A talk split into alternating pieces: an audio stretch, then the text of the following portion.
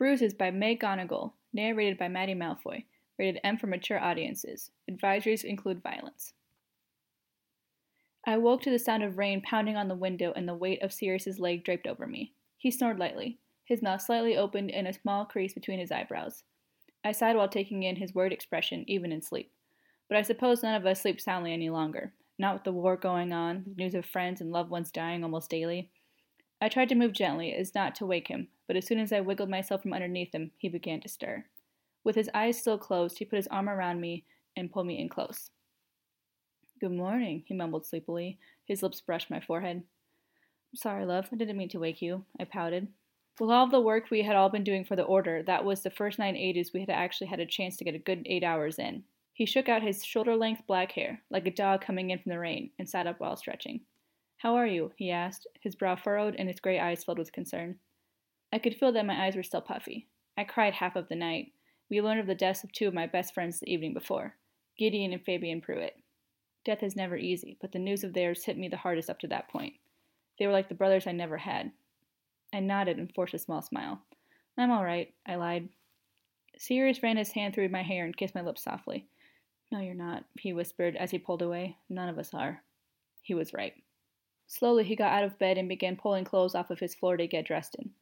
But we will be. I can feel it, he said so quietly I wasn't even sure if he meant for me to hear. I was astounded that anyone could remain so positive, what with everything seemingly falling apart around us. We were losing the war and losing badly. None of us had said it out loud, but I could tell we all felt it. Morale was down. How could it not have been? James and Lily were in hiding. Remus was rarely seen, doing underground work he could not speak of. Peter seemed so lost and overall dejected as of late. Dorcas, Marlene, Gideon, Fabian, now all dead. Alice and Frank also were ordered to lay low for a while. Despair just seemed to drift all around. At least the afternoon would be a little bit of a respite. Since James and Lily could not take their baby Harry out for Halloween, we were going to go over there for a little party. I mean, Harry's only one. It's not like he would know the difference either way.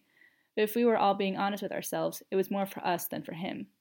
It wouldn't be a big get together, just me, Sirius, Remus, Peter, and of course James, Lily, and the baby.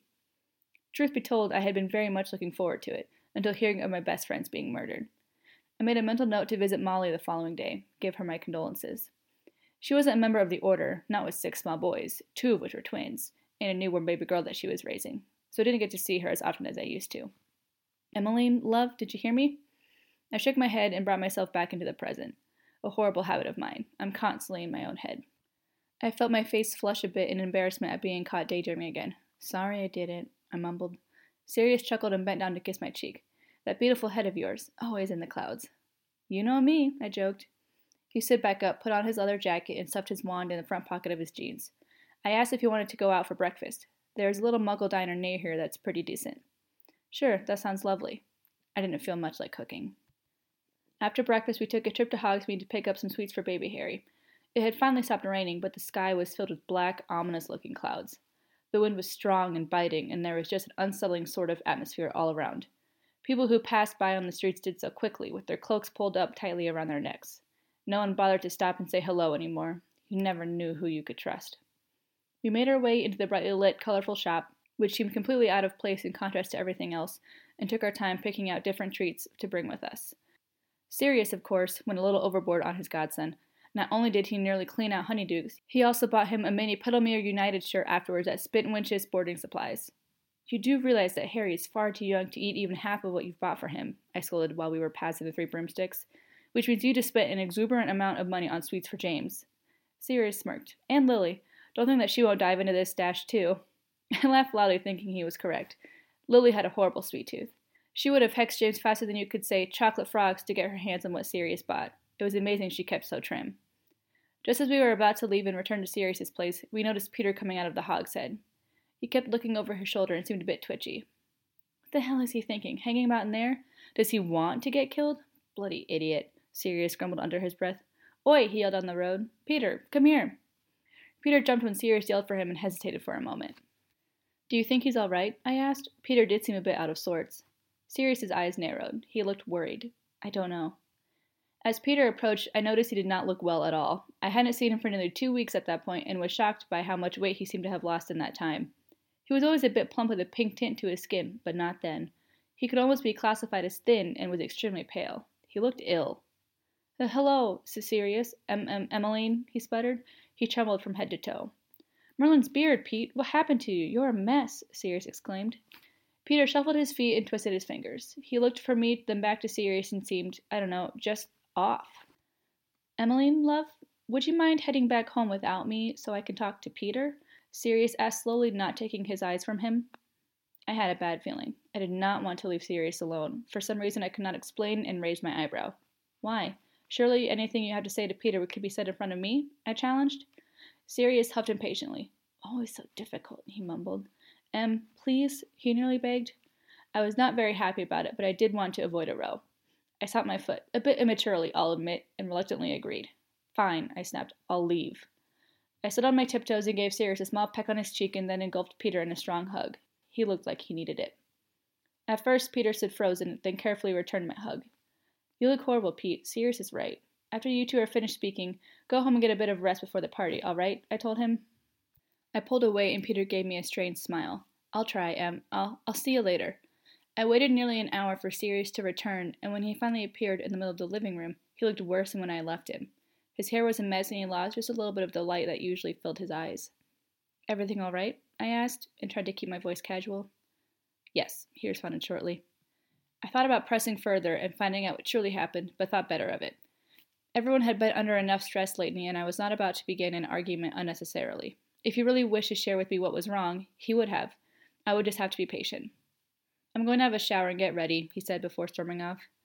I winced upon hearing the bathroom door slam shut and heard the water begin shortly after. The foreboding feeling I had started getting stronger. Later that afternoon, Sirius and I appeared in the middle of a cobblestone road in Godric's Hollow. No one was out yet, but soon the streets would be filled with children in their costumes, happily trick or treating without a care in the world. If only we could have been so lucky. All right, here. He handed me a piece of paper that had number seven, Peverell Lane, Godric's Hollow, written in sloppy handwriting. Remember that, Sirius told me. I thought it strange that he found the need to show me the address when clearly he knew where his best friend lived, but I shrugged and told him I would remember. We walked hand in hand down a few streets and made a left into a somewhat deserted area of the small town. To my left was a tiny little cottage with a fence around it, surrounded by bushes. It looked warm and inviting, and I just knew that was where James and Lily must have been in hiding. I shivered softly as the cool wind began to pick up, and Sirius led me through the gate and up the stairs. After he knocked on the door, he looked all around, a habit most of us had picked up, checking to make sure no one had followed us. Hey, Pads, James yelled as he opened the door to let us in. Em, so glad you both showed. I've been going bonkers, cooped up in here. He stepped aside to let us both in, and the smell of chocolate chip cookies assaulted me immediately. As we walked into their sitting room, Lily and Remus were sat on the couch. Remus bounced little Harry, who schooled delightfully, on his knee. The sound brought a genuine smile to my face as Sirius and I greeted them, and I stole Harry from Remus, who pouted. May I? I smirked after he was already in my arms. He really was the most beautiful baby. Dark black hair, as messy as his father's, and shockingly bright green eyes. He smiled happily as I rocked him back and forth. Who has presents for Harry? I cooed as Sirius ruffled his hair. Come here, mate, Sirius said as he took him from me. Harry's face lit up immediately. He truly loved his godfather, probably because he spoiled him rotten. We all sat down on the floor while Sirius conjured up the parcel which held all of Harry's sweets and the shirt we had bought him. I heard Lily groan quietly and James whine, not so quietly. You never buy me presents. What, you don't love me any more? James teased. Well, Lily intervened, Harry is a bit cuter than you, James, she giggled. We all laughed as James ran a hand through his hair. I can't argue with there, love. I stood up near Lily while the men, for lack of a better word, were crawling about on the floor with the baby, tearing their way through the chocolate and other sweets. She turned to look at me with a half smile. How are you holding up? she asked softly. I shrugged. How would anyone feel after hearing their two closest friends had been murdered? I'm heartbroken, Lily, I admitted honestly, but they went out fighting, and I know they wouldn't have had it any other way. She put her arm around my shoulders and gave me a squeeze. I suppose you're right. How about you? How are you doing? I asked. Lily and Dorcas were nearly inseparable since they were 11 years old. We had found out a week prior that she had been killed as well. From what we heard, you know who had killed her personally. A single tear fell from Lily's eye. I'm managing, she simply answered and quickly wiped her face. While we waited for Peter to arrive, James, Sirius, and Remus, much to Lily's dismay, made a game out of levitating Harry between the three of them. Harry's adorable belly laugh filled the room as he spun, bobbed, flipped, and floated around and around.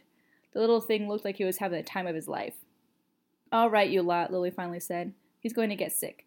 That's enough now, she ordered firmly. James took one look at Lily's face. Her jaw was set, and must have known she meant business. He set down his son at once. Remus took a glance at his wristwatch and his mouth twisted. What is keeping Peter? he wondered out loud. I was just thinking the same thing, Sirius said as he scratched his head. We had all been there nearly an hour at that point and would be leaving within the following hour. Maybe he still isn't feeling well, I suggested. Sirius and I told them how we had run into Peter earlier in the day and how he was not looking right at all. Lily's brow furrowed, and James, once again, ruffled up his hair. He has been looking rather ragged lately, Lily said sadly. I mean, with everything. Her voice hitched. James put an arm around her as tears formed in her eyes again.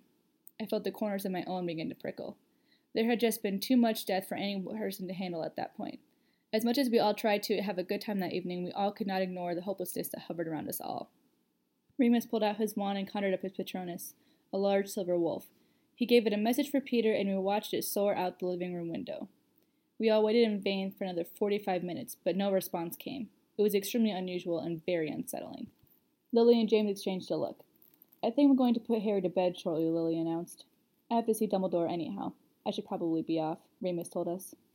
Remus said goodbye to us all and I noticed, before he left, sweat dripped from his brow. He looked very worried. We all were.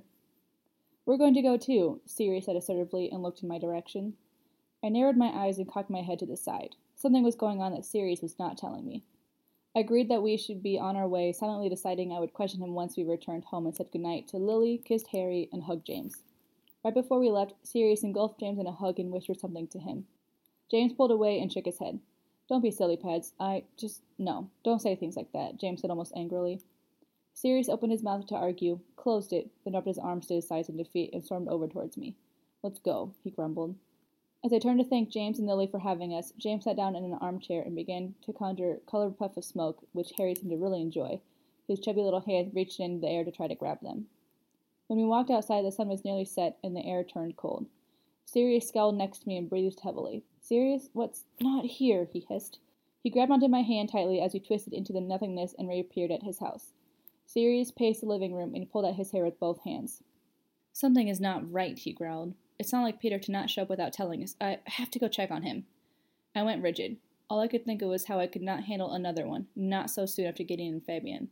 I did not want to think that anything happened to Peter, or worse, that Sirius would arrive to Peter's and the Death Eaters would be there and take him away from me too.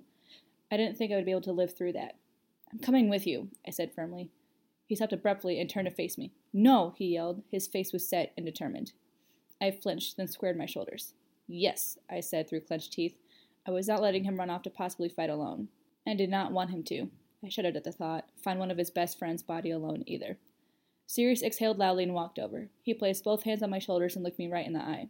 His expression was beyond anything I'd ever seen on him before. He looked almost mad.